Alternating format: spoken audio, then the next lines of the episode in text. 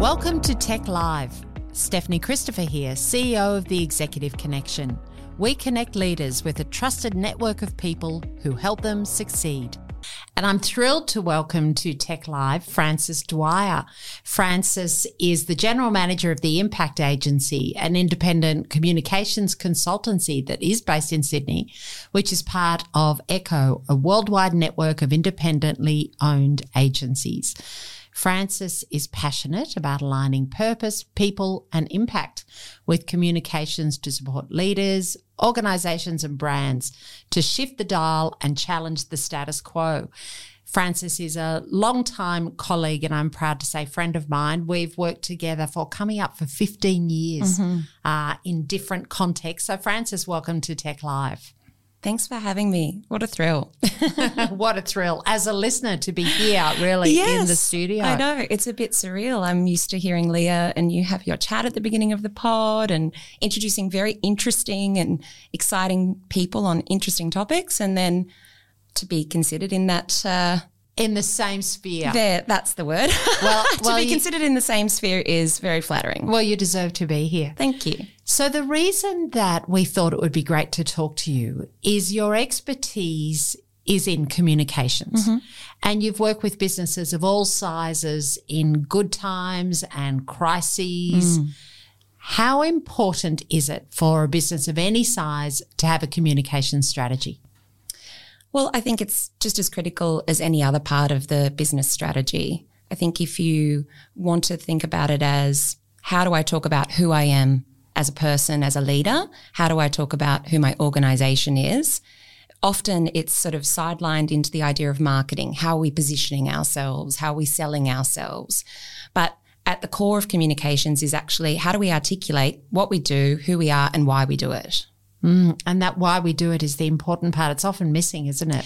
Yeah. And I think in a sea of, you know, if I think about the marketing mix more broadly, we've seen in recent years a real swing towards hyper digital, hyper measurable mm. uh, marketing activities.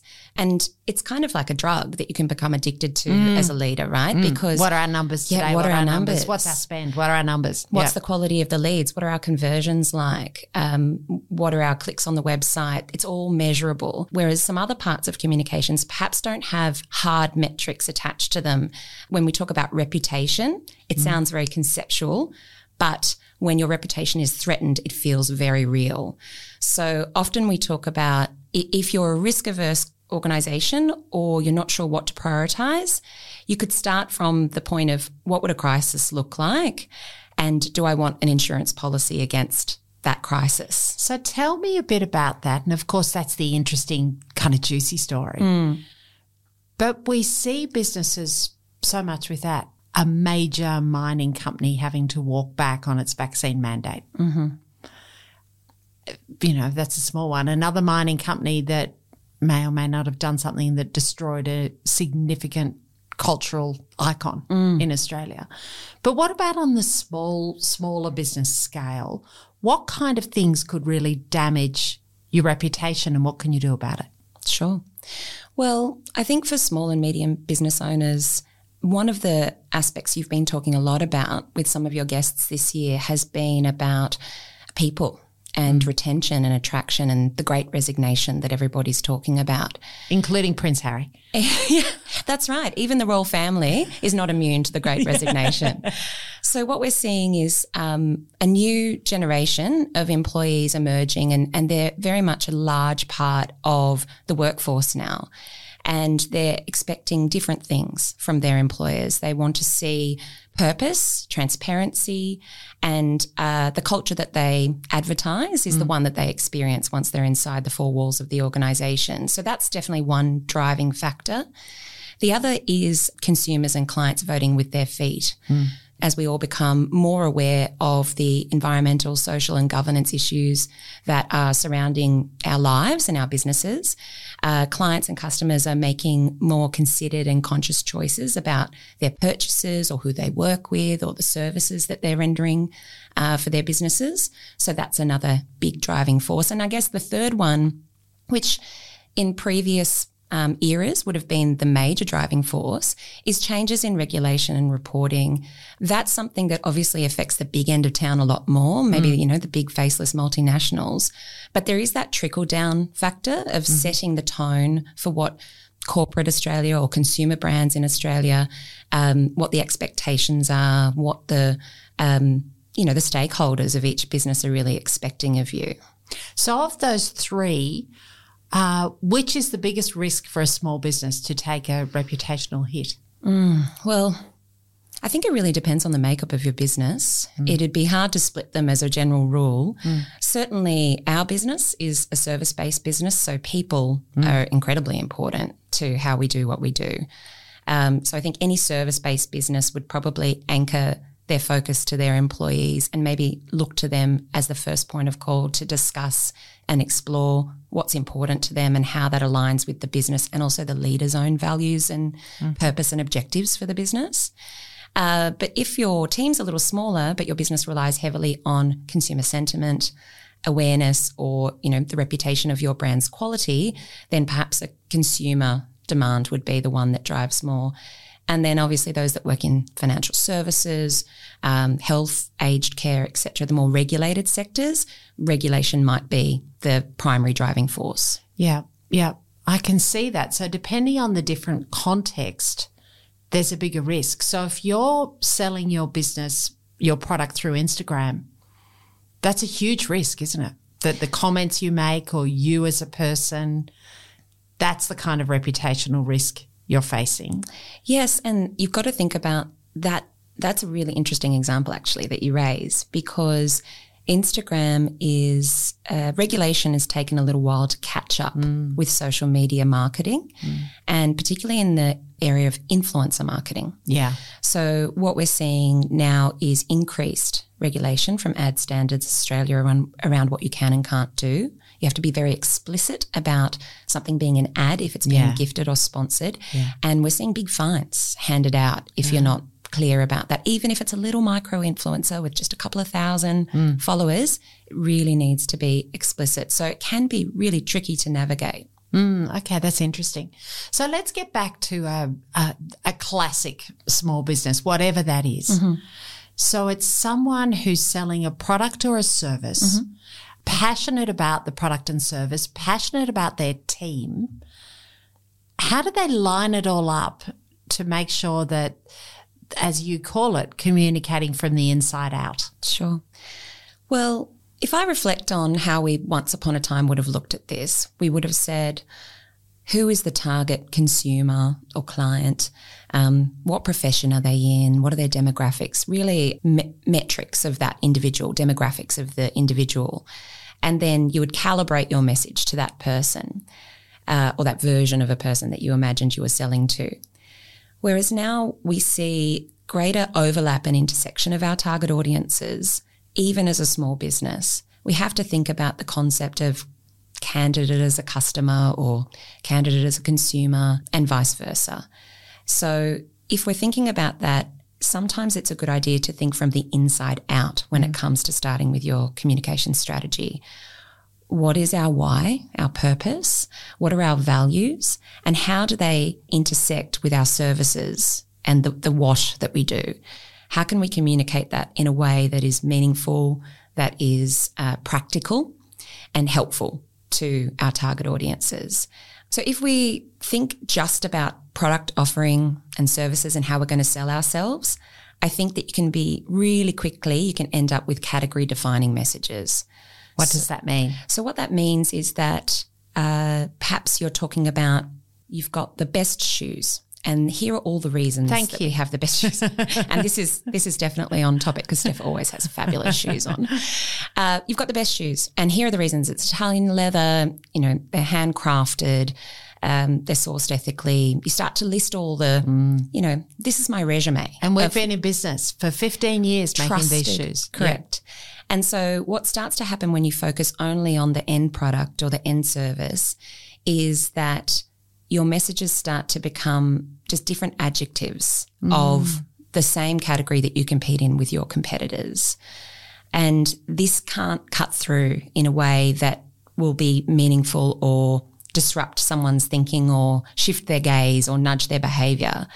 So there's nothing wrong with those messages, but are they going to land? Are they going to have an impact in the way you want them to? And I think a lot of the businesses that I've had the privilege of talking to in the tech community are doing innovative, impressive, agile, I think particularly in the last couple of years. Mm. And they've got interesting stories to tell that mean something to their potential customers, mm. not just to mm. their staff or not just to themselves. So telling stories that represent who you are, I think is just as important as telling people what you do. That's really interesting. And when, when you're saying that, I'm thinking back to so many of the businesses I know and I interact with pretty well every day. And you're right. The story's interesting too. One of the team will say, Oh, this is such an interesting leader. She's doing X, Y, Z. And it's not, she's making fabulous shoes. Just that. Yeah, it's really and interesting. SME leaders are really uniquely placed, I think, when it comes to storytelling. Mm. Unlike big multinational companies that may have been bought and sold and brands have moved from one company to another and the leader changes every couple of years and there's not a real sense of continuity of who they are and origin story. SME leaders are really hands on and their own passions and purpose and objectives align with that of the business. So there's a really authentic story to be told. And I know that word gets bandied about a lot. Mm. Uh, but in this era of, you know, greater expectations from consumers and employees, they can see through inauthentic mm. uh, messaging and communications. So I think small to medium businesses don't have to think about how many people can I reach. It's what are the stories that I can tell and what are the things that are going to be interesting to the people I want to interact with or I want to engage with my brand or my business. That's really good. So I love the reason for a strategy. Mm-hmm. I like you talking about the intersection of every part of your business because when you were saying start with your why and your purpose and your values, well, that's how you start building your business strategy. Exactly. So that that makes sense. Mm. What are my options for getting my message out there, internally and externally? Yeah. Well, we talk about a few spheres. Owned, earned, and paid is the jargon of the industry. Yep. And if we break that down, uh, if you think about owned, they are platforms or mechanisms that your business uh, manages, holds, and has control over. So that could be your website, that could be your database, that could be uh, physical magazines or newsletters that you produce, that could be a podcast mm. that you create mm-hmm. uh, and collaborate with others on. So, owned is a really powerful place for small to medium business owners to, to focus their energy.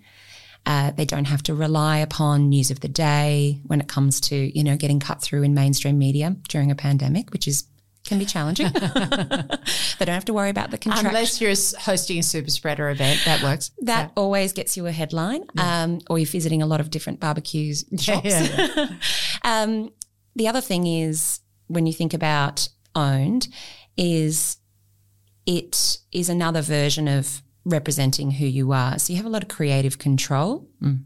Uh, and every business has something owned. Yes. Even if it's your internal email That's network, right. every business has owned. Yeah. No matter how small the business, there is an owned element. Yeah. So that is definitely the place to focus your energy initially as a, as a small business leader, because if if you think about that next step when you start to talk to more external audiences, what's the first thing they're going to do? They're mm. going to check your website. And you on LinkedIn. And they're going to check your LinkedIn profile. Mm. So if those two proof points aren't there straight away, you're already facing more barriers than you need to. Mm.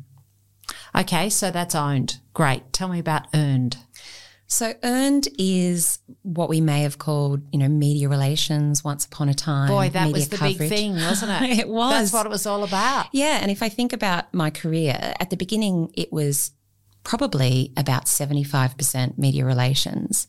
And the balance was what we now call content or copywriting mm. and events. Haven't done those for a while. No. Uh, but media relations is no longer the focal point of an external communication strategy. Mm. It's a part of it. It needs to be integrated with other aspects and other touch points for your audiences. There's a few reasons for this.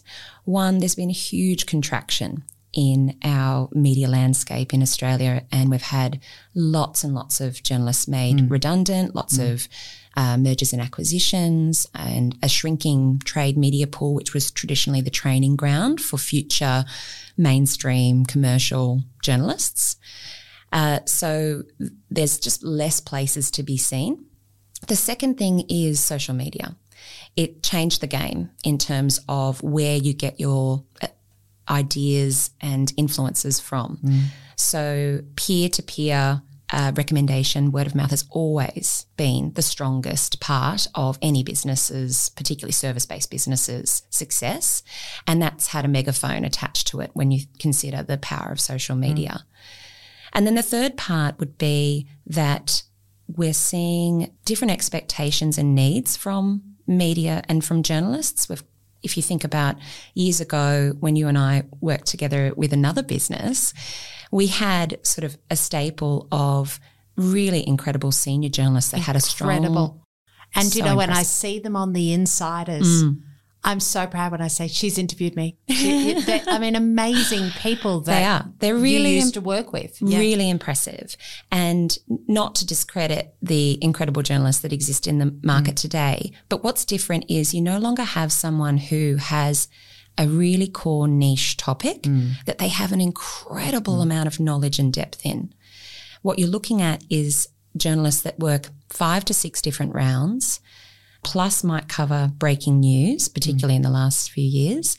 And so they don't have that depth of coverage. They no longer want to explore something to the ends and then pull apart the bits that are relevant to the audience. They want you to narrow the focus, make it super pointy, make sure it's got sound bites. It'd be even better if you could deliver a clickbait headline in one of your quotes. Mm. So the prerogative is different the breadth of what they have to cover is different.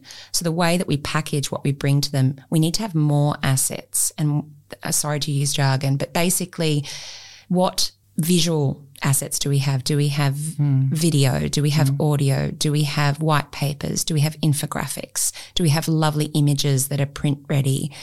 All of these things have always been helpful, but now to get that cut through, you've got to have all of those things and relevance to the masses. So for a small business, that can feel really intimidating and uh, they may consider, oh, that's too difficult to compete in. That's not necessarily the case. I think it's about being really targeted. You don't need to be on the front of the Sydney Morning Herald to reach your audience. Mm. That might be what you read, but really think about what what media do my my target audience consume, you know, my target customers? Mm. Mm. What do they consume regularly? What do they really absorb? And it might be podcasts. It might be that they read a trade publication mm. and that that's actually a bit of a Bible for that industry. So you're better off focusing your energy on earning um, the pages in there or, you know, if it's ticker TV or, or some kind of online news streaming service, that might be the way to go. So sort of stopping and thinking first about what does my audience consume, not what do I consume, which can be really tricky because yeah. they can be very two different things. Yes. Put yourself in their shoes, think about what they consume, and don't be afraid to do a bit of desktop research. Um, or someone in your team to give them this task of, okay, if this is what our average customer looks like, what are they consuming? What new studies have been released that talk about how much they use social media? If we're going to choose one platform that we're going to invest in. We're moving over to paid media now. Which one are we going to boost, sponsor, or invest in? Maybe you're going to buy an advertising and advertorial feature in a trade publication because that's a bullseye for your audience. Maybe you're going to do a test and trial Instagram campaign or LinkedIn campaign with some gated content. You can pick and choose and trial different things, but try to start with thinking, uh, with looking at data that suggests that this is a good place to reach your audience. So I love this brings us back to the wonderful Ashton Bishop mm. and having a very clear picture of who your ideal customer is. Absolutely. Which brings it all back to the strategy all going in. So just before you get a little more into paid, let's go back to earned. Mm-hmm. Coming up for 15 years ago, you did my media training. Mm-hmm. I remember with that yeah. lovely journalist from Canberra. Yes. We still work with Chris. Yeah, lovely, lovely.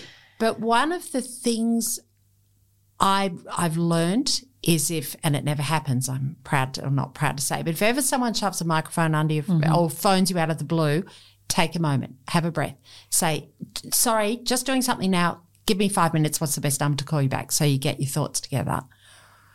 What are the watch outs for a small business leader who thinks earned would be good, but finds themselves, you know, about to be interviewed or, or for better or worse, or, you know, can we have your comment? Something's happened in your category. Can you give your comment right now?